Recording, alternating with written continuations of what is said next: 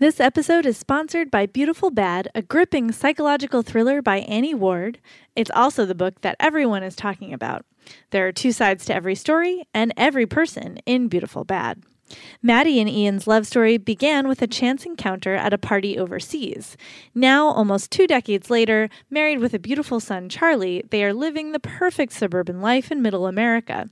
But when a camping accident leaves Maddie badly scarred, she begins attending writing therapy, where she gradually reveals her fears about Ian's PTSD and her concerns for the safety of their young son. Sixteen years of love and fear, adventure and suspicion culminate in the day of the killing, when a frantic 911 call summons the police to the scene of a shocking crime. Annie Ward has a BA in English Literature from UCLA and an MFA in Screenwriting from the American Film Institute.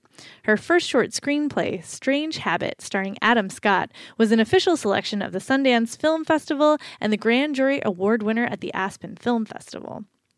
You can watch the book trailer at beautifulbadbook.com, and the book has received rave reviews from other authors in the genre.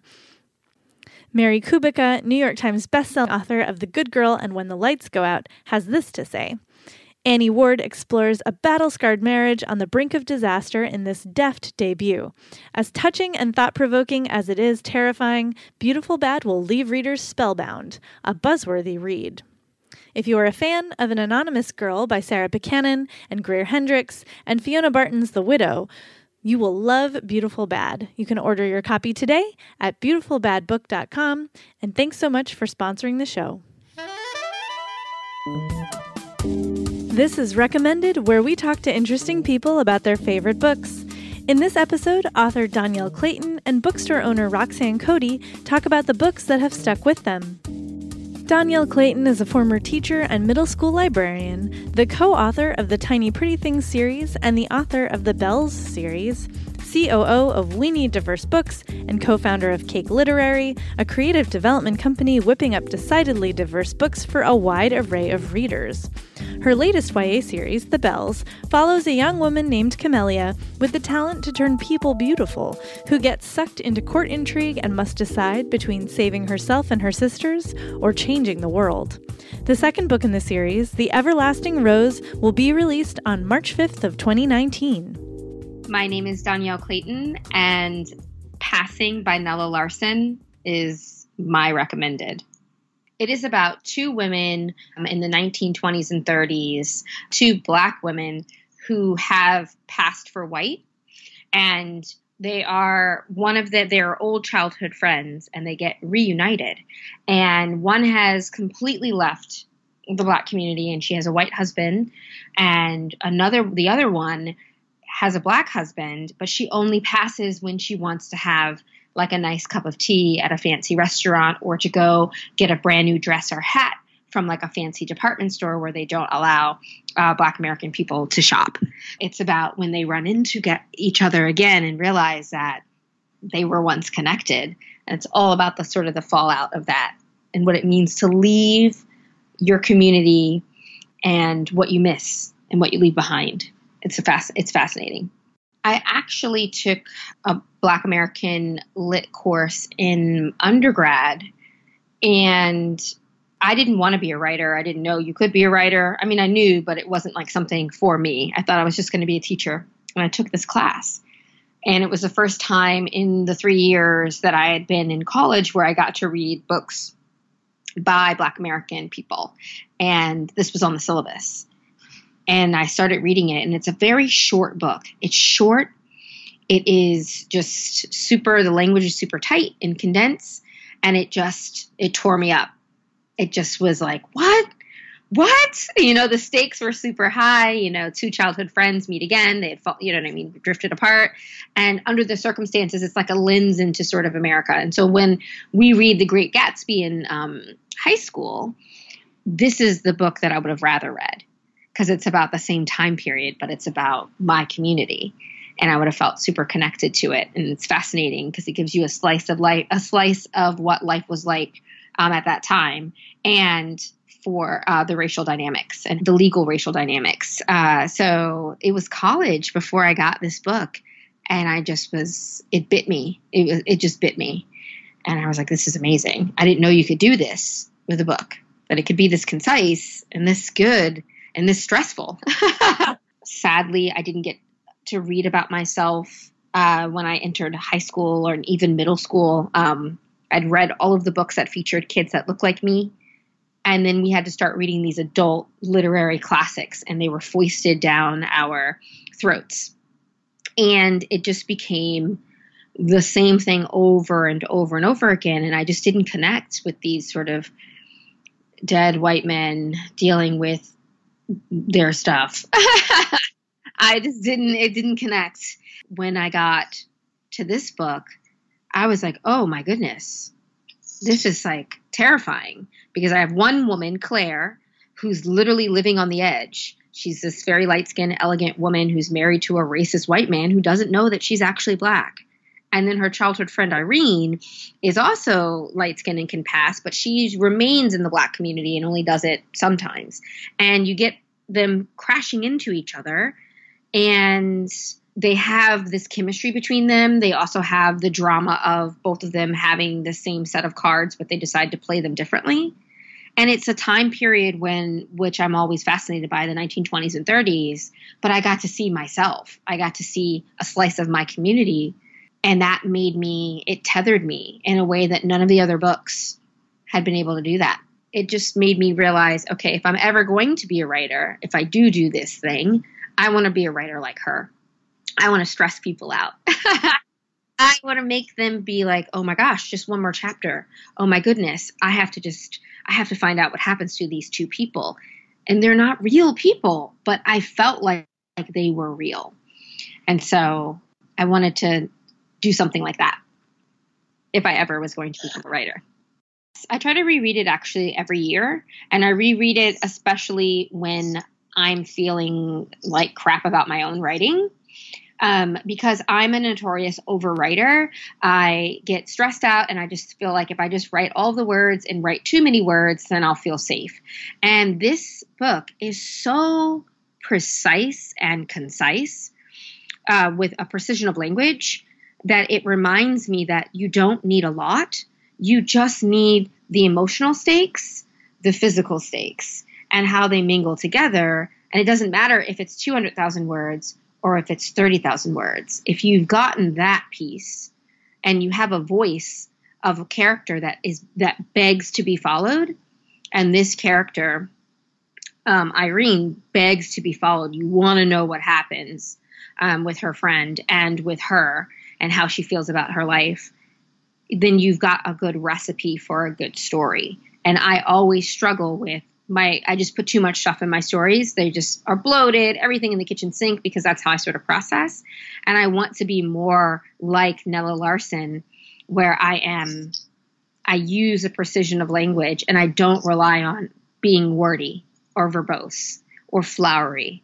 She didn't do any of that. And her book haunts the crap out of me. Whenever I do read it, I think I just notice or latch on to different things.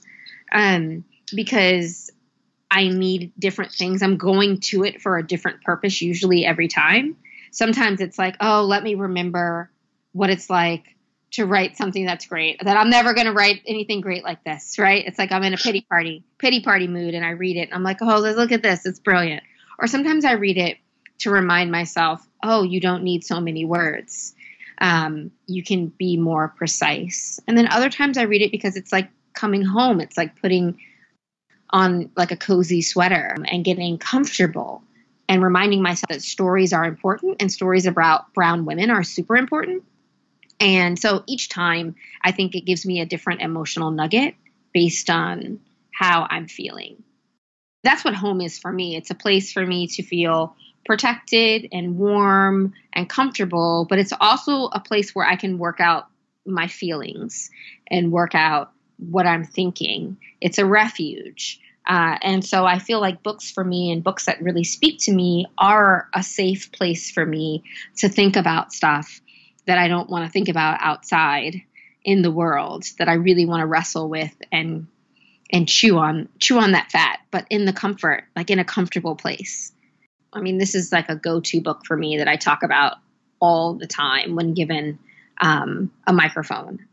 uh, and given the opportunity to say, okay, if we, if we're, if you're building your syllabus, but even just if you want to read something that that will rattle you a little bit, this is a book that rattles, and so that's sort of how how I frame it. And it's so simple. It's like only 150 or 160 pages, but it just it rattles you or it rattled me. And so that's how I frame it. I do recommend it a lot. But I, you know, I write for kids. So I'm constantly actually recommending more kids kid books than anything else because they're the best books in the entire world as far as I'm concerned. And but if I have to recommend an adult novel, um, you know, those adults, I will recommend James Baldwin and Nella Larsen. They are my go-tos uh, for for recommendations, and especially Nella. Miss Nella, I just feel like I'm trying to chase her. I'm chasing her with all my words. My suitcase is full of words when I really should just have a duffel bag. And I'm, and I'm hoping that at some point in my writing career that I write something that is sort of worthy of her prose, that I can challenge myself to be a little bit more condense things and really, really just do what she did. If you haven't read this book, you got to read it. It's short, it's wonderful. The prose is just great. Um, yeah, it's my recommended. I love it so much. Thanks again to Dhonielle Clayton for joining us and recommending Passing by Nella Larsen. The Belles, published by Disney Hyperion, is available for sale wherever books are sold, and the sequel, The Everlasting Rose, will be available on March 5th, 2019. You can find out more about her and her work by visiting dhonielleclayton.com. This episode of Recommended is sponsored by The Huntress by Kate Quinn. If you loved The Tattooist of Auschwitz, read The Huntress, says The Washington Post. It's already been named one of Marie Claire's best women's fiction books and one of BookBub's biggest books of the year. From the author of the New York Times and USA Today best-selling novel The Alice Network comes a fascinating new historical novel about a battle-haunted English journalist and a Russian female bomber pilot who joined forces to track the Huntress, a Nazi war criminal gone to ground in America. This is a fascinating new historical novel about a search for a mysterious Nazi assassin known only as the Huntress, and it takes you from the remote reaches of northern Russia, across Polish and German battlefields, and finally to post World War II Boston and will keep you captivated every step of the way. Kate Quinn's previous historical novel, The Alice Network, was a Reese Witherspoon book club pick and has already sold over 1 million copies. So, again, if you enjoy great historical fiction, you will love The Huntress by Kate Quinn, and that is now available wherever books are sold. Thanks so much to The Huntress by Kate Quinn for sponsoring the show. Roxanne Coady is the owner of RJ Julia, one of the leading independent bookstores in the United States, which was named Best Independent Bookstore by Publishers Weekly magazine. She's also the founder of Just the Right Book, the largest online personalized Book of the Month subscription service, and Read to Grow Inc., which promotes development of early literacy and language skills, working to give all Connecticut children tools for success in reading.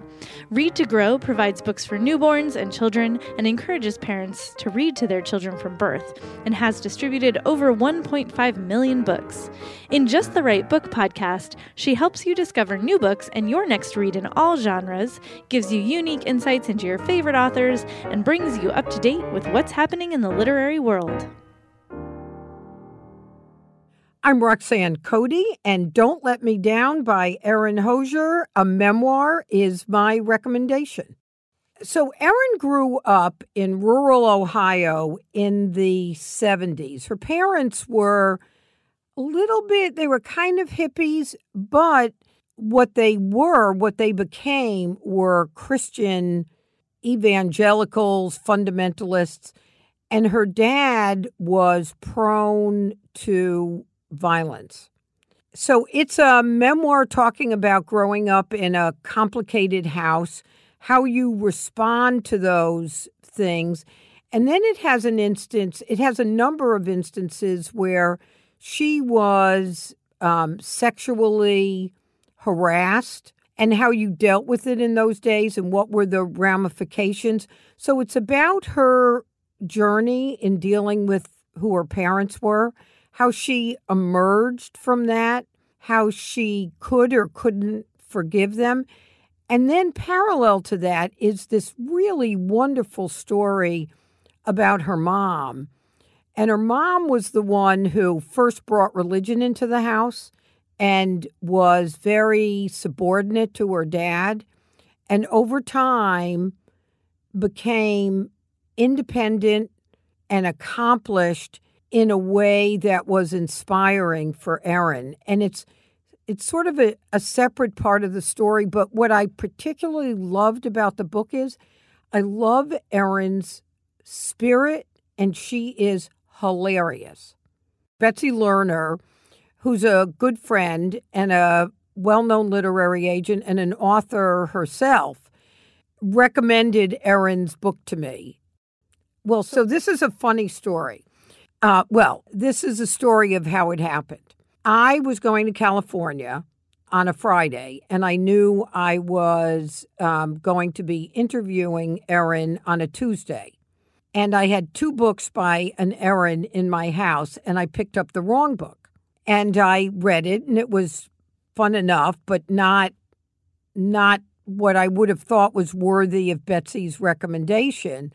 So then I looked at my notes and I realized I had the wrong book. So when I got home from California on uh, Tuesday late in the evening, I had to read two books at once. One was I was interviewing Madeleine Albright on Thursday, and I needed, and I was interviewing Erin on Friday.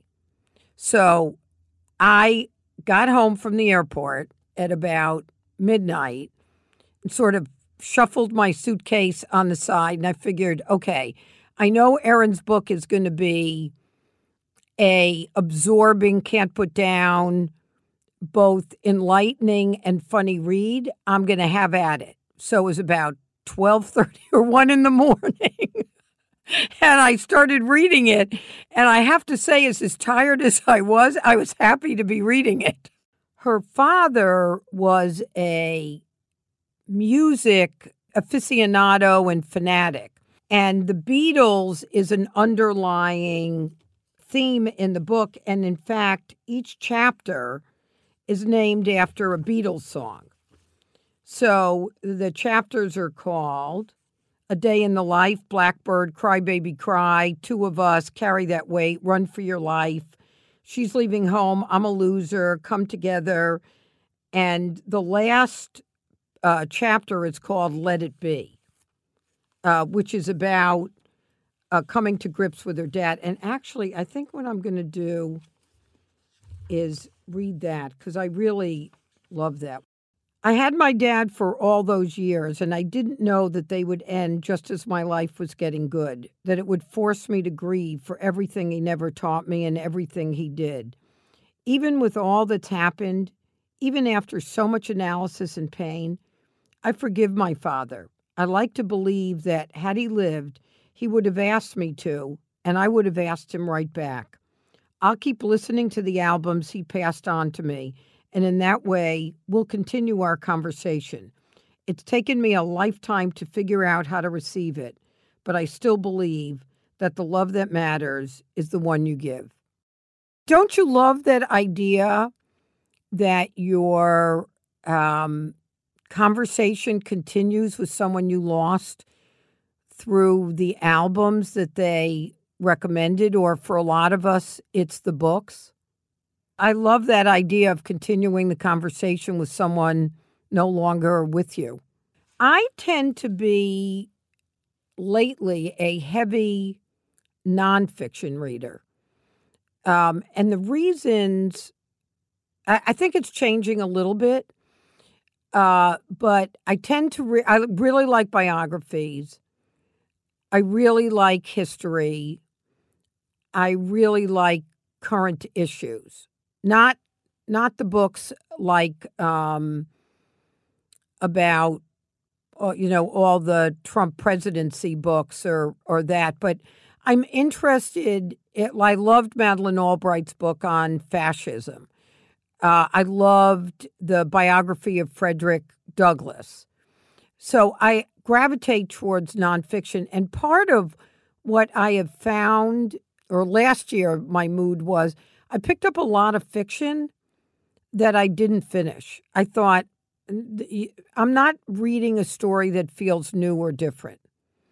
And so I think last year I I finished one out of 10 fiction books and eight out of 10 nonfiction books. And so that's the trend. Uh, for instance, I just finished a fiction book called My Sister the Serial Killer. So I loved My Sister the Serial Killer. That felt to me like a different energy, a different story. It was very dark humor. And those are the kinds of books that, if they're fiction, I find myself gravitating to now. I think that this book will stick with me because of Erin's narrative voice. There's a kind of a wildness about her and a kind of a humor and a kind of resilience that attracted me to her as a person, and therefore that voice is a little bit in my head. I'm the opposite of wild. I'm maybe funny on my best day, but I I love that sensibility. I love that sensibility and I admired it and therefore I think her voice will stay in my head. One of the disappointments of having grown RJ Julia's to uh, the size that it's at is I don't wait on customers as much as I like to. And so my elevator pitches tend to be in print or as I'm walking through the floor in the bookstore and recommend it. So I, I haven't developed a pitch for it, except to say, you know, the shorthand of, I promise you, you'll be happy if you read this book which is sometimes all anybody needs to know. I think this book is good for a memoir reader, a music fan, a uh, fiction reader. Yeah, I would say it's good for any fiction or memoir reader, and and is an easy read, meaning you're not going to get bogged down in details that are not pertinent to the story. There's a real speed and rhythm about the book. So I would say yes, it's kind of book that I could see a broad type of reader enjoying. Thanks again to Roxanne Coady for joining us and recommending Don't Let Me Down by Erin Hosier. You can find out more about Coady and Just the Right Book at justtherightbook.com. Thanks again to our sponsors for making today's episode possible. If you like what you heard, please take a moment to review and rate us on Apple Podcasts. We love to hear the feedback and it helps other folks to find the show. You can find show notes at bookriot.com slash recommended, and you can email us at recommended at bookriot.com.